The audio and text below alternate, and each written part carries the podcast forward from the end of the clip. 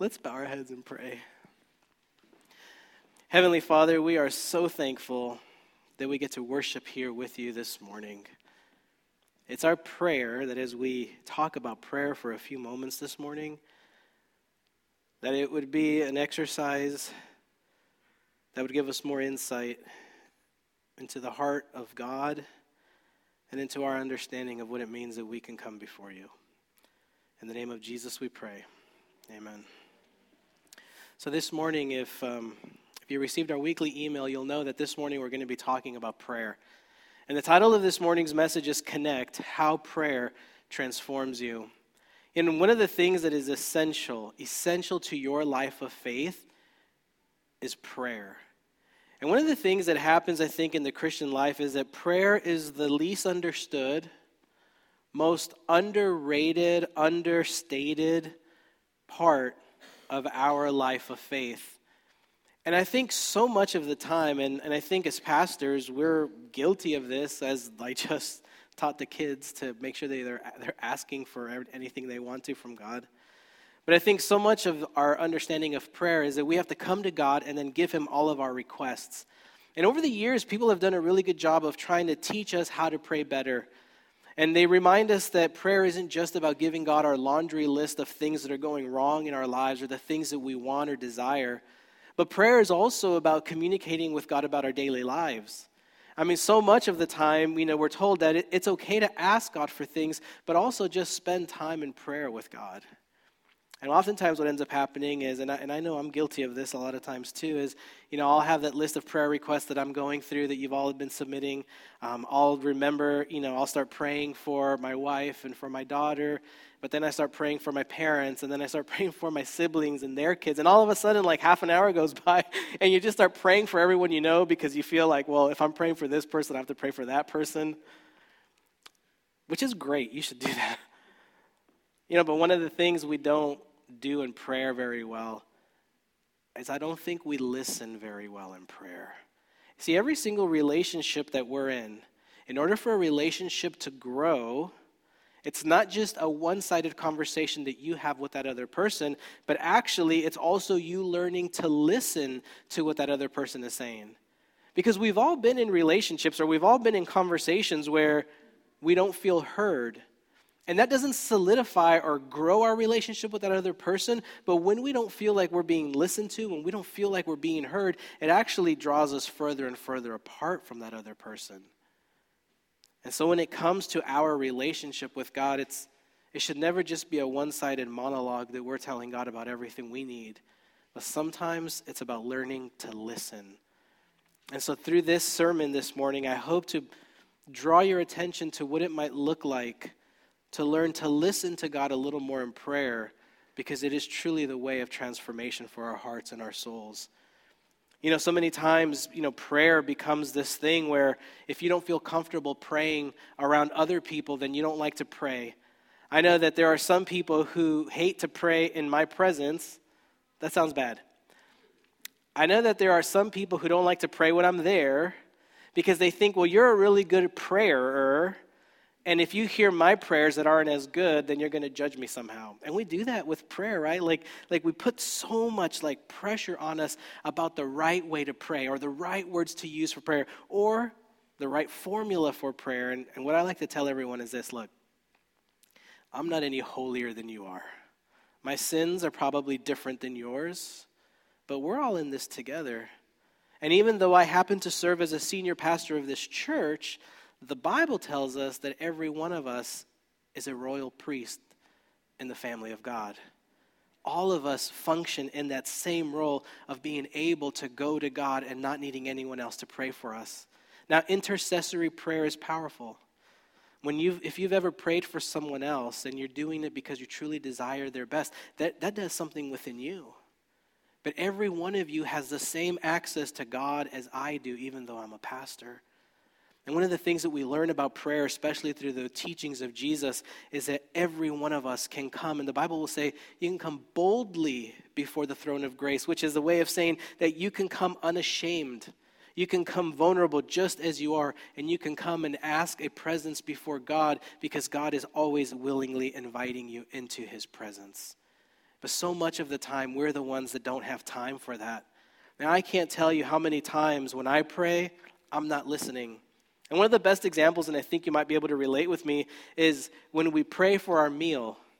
So often, the prayer before the meal is that obligatory, like, you know, you can't eat, you can't have the first forkful of, of whatever you're eating until you pray first.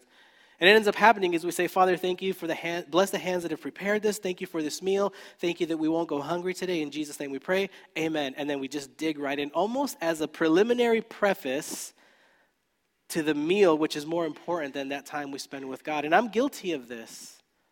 Now, there's nothing wrong with doing these short prayers or these prayers with a specific purpose, but I fear that for so many of us, our prayer life becomes just another thing we have to do in order to get on to the next thing. And I wonder what it would be like. And I'm going to show you from some research this morning how it, the more time you spend in intentional prayer, how God changes your heart, your mind, and your soul. And so this morning, we want to invite you to shift your perspective on what we've always taught about prayer. So if you have your Bibles, or if you want to read on the screen in front of you, we look at the verse in Ephesians chapter 6, and, and Paul tells us pray in the Spirit at all times in every prayer and supplication. Now, it's impossible for us to pray at all times. I mean, we can try to think about God on a daily basis. And we can try to orient our thoughts about, well, what would God want me to do and how would God want me to live my life? But it's really difficult because as we get into our daily rhythm of life, work, family, school, stress, bills, all of the stuff begins to crowd us, you know, crowd our mental energy. And instead of us being able to pay attention and focus to God, we pay attention to the more immediate things in our lives. So many times we, we pay attention to the things that are urgent and we neglect that which is most important. And I think we could all agree that our relationship with God is the most important thing in our lives. But because we are filled with so many urgent matters, and now that I have a daughter, I understand this completely, is it is so much easier to give in to the things that need to get done right away. But by doing so, we end up neglecting this prayerful time with God. And in the long run, we may be good at being responsible and accomplishing the things that you need to, but our soul isn't living as filled with joy as it could be because we're neglecting that prayerful time with God. And so I want to ask you to think about it in this way. And this is from the book, The Cultivated Life. Um, I know the series that we're in is called The Cultivated Life, but I'm not really following the book. I just really like the title. But there's a couple of excerpts that I'll be kind of peppering through our sermon series for the next um, I don't know, did I say like 16 or 17 weeks that have been really profound and helpful in helping me understand my own life of faith. But here's what the author writes When a person is with God in awe and love, then he is praying. Praying is more than what we human beings have to say when we close our eyes and bow our heads. In fact, given the participants in the conversation, why would we assume that our words are the ones of greater importance? In prayer, we listen to God. Let's think about that for a second. I, can I read it one more time? Because it's going to make. When a person is with God in awe and love, then you are praying. You see, so many times we come to prayer and we're just giving God all of our information.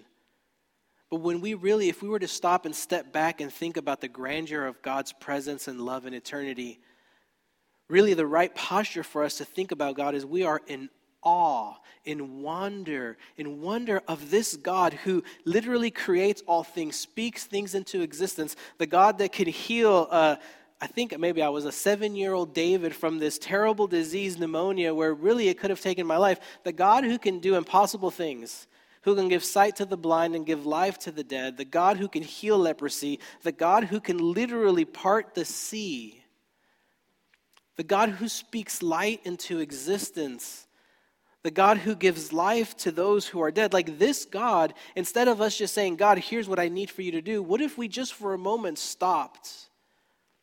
And realized that when we enter into this presence of prayer, we really are standing on holy ground. I wonder how our prayer lives would change if we understood prayer not so much about what God needs to do for us, but about beholding the presence of God. You know, we often hear the word behold in the phrase that says, um, beauty is in the eye of the beholder. And I think for you and I to truly behold the immensity and the beauty of God, we have to be more in His presence to learn more about how God functions and how God does things and who God is in our lives. And this, the second part of this really kind of slapped me in the face it says, in fact, given the participants in the conversation, why would we assume that our words are the ones of greater importance? In prayer, we listen to God. You know, one of the things that I've tried to do, and I can only share from my own personal experience, is on a daily basis, I've tried to carve out some minutes in the beginning of the day to be able to just in silence be able to learn to focus and listen and center in around and in the presence of God. Now, one of the ways that I do this is I will, I will pick a phrase or a Bible verse in Scripture and I'll just focus on that for a couple of minutes in the morning and just learning to listen for what God is leading us. The Bible tells us that the Holy Spirit will lead us into more and more understanding. We just have to be open to the presence of God. And so many times we miss out on this on the immensity and the beauty of a relationship with God because we're not spending the time to meditate on the scriptures and on his word. And one of the things that I've done, like I've said, is I've focused on a few phrases or words from Scripture, and I'll sit there in silence. I'll put a timer on, and I'll do it when everyone is asleep or when my baby's asleep in my arms. And I do this because I know that when I stand in the presence of God, something changes within me. And so we go on with another Bible verse that we've often prayed and we've often taught about when it comes to prayer. Paul will continue to say, Rejoice always, pray without ceasing. Give thanks in all circumstances, for this is the will of God in Christ Jesus. And the one that we like to focus on is pray without ceasing. And oftentimes, what we tell ourselves is if you really need an answer to a prayer, pray without ceasing. But what we've come to understand is that when Paul says to pray without ceasing, what he's saying is continually be in the posture where you know that the only true answer to the question that you have is going to come from God. And so many times, and you might be able to say an amen for this. So many times, the prayer request that we bring before God, God often says, What does He say? No. like, no, I know you want that. No. Like, you can't see beyond the very moment that you're in. Trust me, what you're asking for isn't what you want. Like, I could have a sermon that would last 24 hours about all of the things that I asked for God because I thought I needed them in the moment, that, given a little bit of time, when I look back, I realize had God given me that thing which I asked for, would have ruined the rest of my life. And so, so many times in prayer, the answer that God gives us is no. And oftentimes, that is the best answer because what it does is it keeps us continually open to where God is leading us. Because here's what happens when God answers with yes, we're like, awesome, we're done, we're good, let's move on, life is great. But when the answer is no, or when God doesn't answer in the way we want to, our posture of prayer is that we are continually looking to the presence of God. We're continually asking God to lead us. And what I've experienced in my own life is that's always better to have a no, but know that you are seeking God, than to have a yes and forget that God was the one who led you forward. So I want to look at a story from Scripture. Well, we have plenty of time. And here's what it says And he said to them, Suppose one of you has a friend, and you go to him at midnight and say to him, Friend, lend me three loaves of bread, for a friend of mine has arrived, and I have nothing to set before him. And he answers from within, Don't bother me. Wait, by the way, just pay attention to these details because I feel like this is one of those stories that is just like so confusing that Jesus would use this, but you know, it, it, we'll talk about it a little bit. But he says, he answers him, Don't bother me. The door has already been locked. My children are in bed. I cannot get up and give you anything. Jesus says, I tell you, even though he will not get up and give him anything, like he doesn't want to get up and give him anything, even though he's just like, figure it out another way, because he is his friend, and because of his persistence, he will get up and give him whatever he needs. Now, pause there for a second. In this story, we can assume that we are the friend that comes in the middle of the night and says, Hey, best friend, I need some bread because I have other people visiting. And we could surmise that the one who was sleeping is who? Who's, who's the person that's sleeping in this analogy? God. and I love the picture that Jesus, the Son of God, paints, and he's just like, let me give you an illustration. You're gonna, if you come in prayer because of your persistence, even if I don't want to answer you, like, I know this is theologically heretical. But God's like, yo, sometimes you don't need an answer to this prayer, but you're begging and begging and begging, so I'm going to give you an answer. But notice that the text doesn't say that God will that this man will give him whatever he wants. What is the word that is used? He'll give you whatever you need. But you see, we go past that word so easily and we say, like, well, I've been praying and praying and praying for this thing, and God's not giving it. And, I, and He said to pray persistently. But what sometimes we forget is, like, well, perhaps God isn't giving you that thing because that's just something you want. It isn't that what you need. And the Bible is clear from beginning to end that God doesn't always give us what we want, but God will provide for us what we need. And in reality, if we're honest, we know that we probably need a lot less than what we ask for.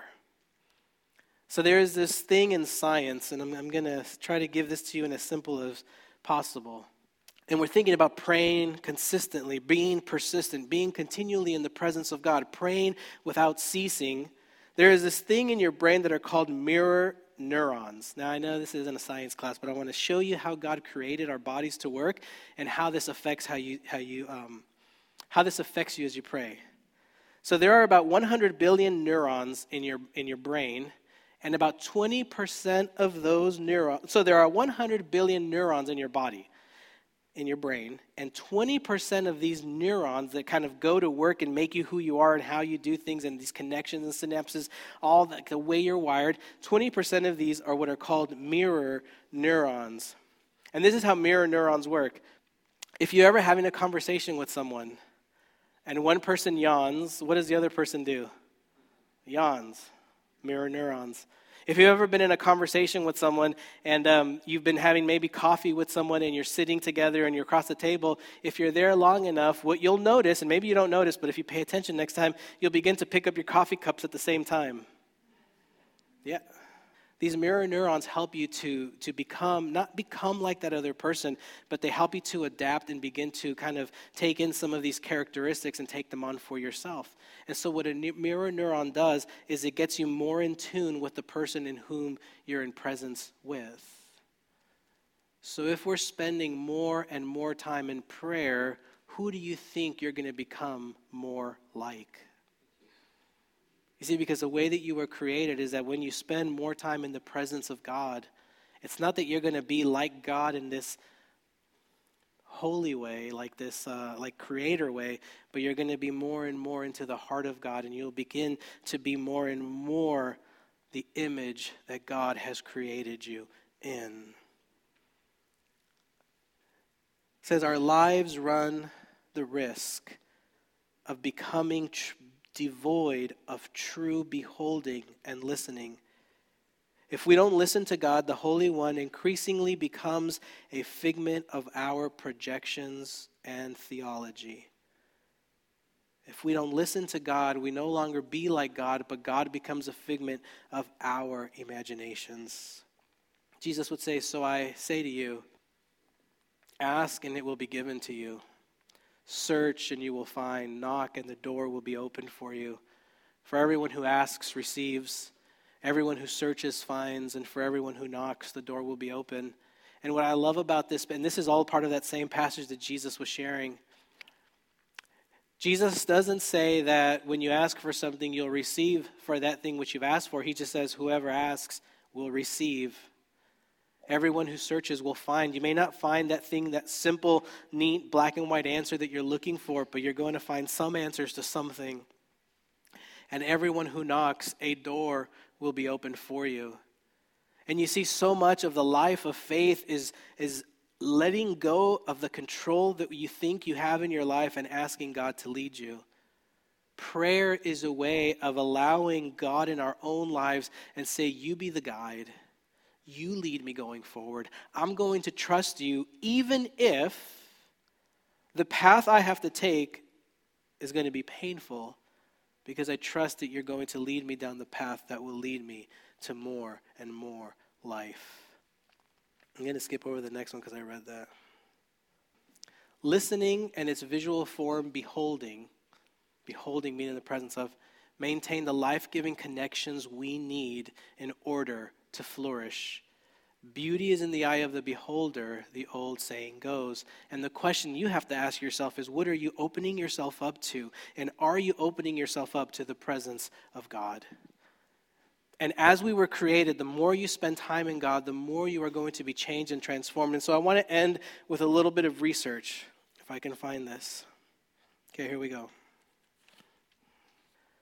You have neuroplasticity or brain plasticity, which means this that your brain can continue to change and transform over time which is what we see when a child is born from infancy to adulthood. The child doesn't stay the same, like the person, hopefully, doesn't stay the same from when they're born to the time that they mature as an adult.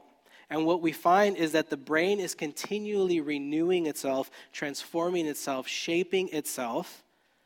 And so, the reason that God makes us this way is because, especially as we're growing, we're learning, and we're maturing, but not only that, when you spend time in prayer, your brain begins to change and transform. So, so much so that there's research that has been done, and the more that you focus on something in life, now we've all had friends who are super into sports, uh, super into cars, super into finances, whatever it is, and they become so focused on that one thing that that's all they live for. But just like we can focus on these external things in our lives, if you spend more time focusing on prayer and in the presence of God, your mind begins to change. So much so that the more time you spend in prayer, your reality becomes a more prayerful experience. And then the words of Paul that says, pray without ceasing give thanks, always giving rejoicing, always giving thanks, always in being continual prayer and in the spirit with God, is that the more that you focus intentional time on prayer, you begin to live into what scriptures are calling us to do. So, in an article from NPR, a neuroscientist studied the brain functions in a lab. And here's what this person did he injects them with some kind of fluid, and then he tells them to spend an hour in prayer. I think it was one or two hours. And here's what ended up happening. When he studies these people who were in deep prayer, and it wasn't just Christians, he, he studied Tibetan monks, Franciscan nuns, he studied people that were spending more than an hour in prayer, an hour, two hours in prayer. Here's what was happening to the brain. The prefrontal lobes, which is the part of you where it's super intentional, like where you can be logical and think about stuff, those parts of the brain lit up. But the other parts of the brain that take in your senses, those parts went dark. And here's what happens when the prefrontal lobes of your brain are ignited, you're very focused, you're very intentional, you're very present. But the I think it's called the paradial or par, uh, you'll, you'll, you'll correct me, but the parts of your brain that notice light, your senses, right? Your smell, your taste, and all that, all of those parts went dark because somehow, in some way, when you spend longer periods of time in prayer and listening to God, your reality actually changes and you begin to change and be transformed. Which is why, in those moments, and you don't need science to tell you this, in those moments when you've spent longer periods of time in prayer, in those moments where you just tell God, I don't even know what to say right now, so I'm just going to sit here silently. It is why, when you come out of those moments of prayer, the reality around you may not have changed. But there's something that happens within you that you begin to realize like, I know I still have to deal with this thing, but somehow I have more peace within me.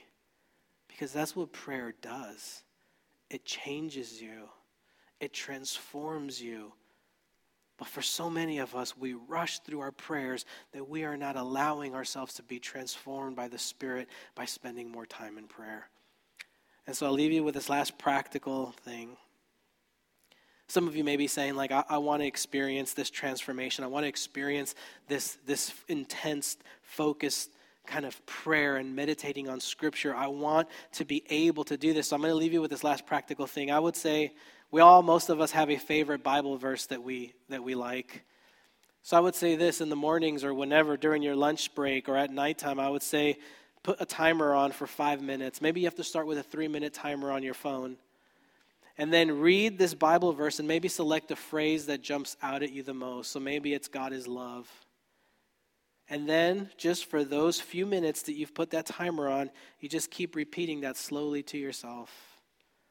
I guarantee you that the moments that you do this, it's going to be hard because you're going to be thinking about how you have to get ready for work, you have to make dinner, you have to do all these other things. But the more you practice this, the more you begin to allow God to speak into your life.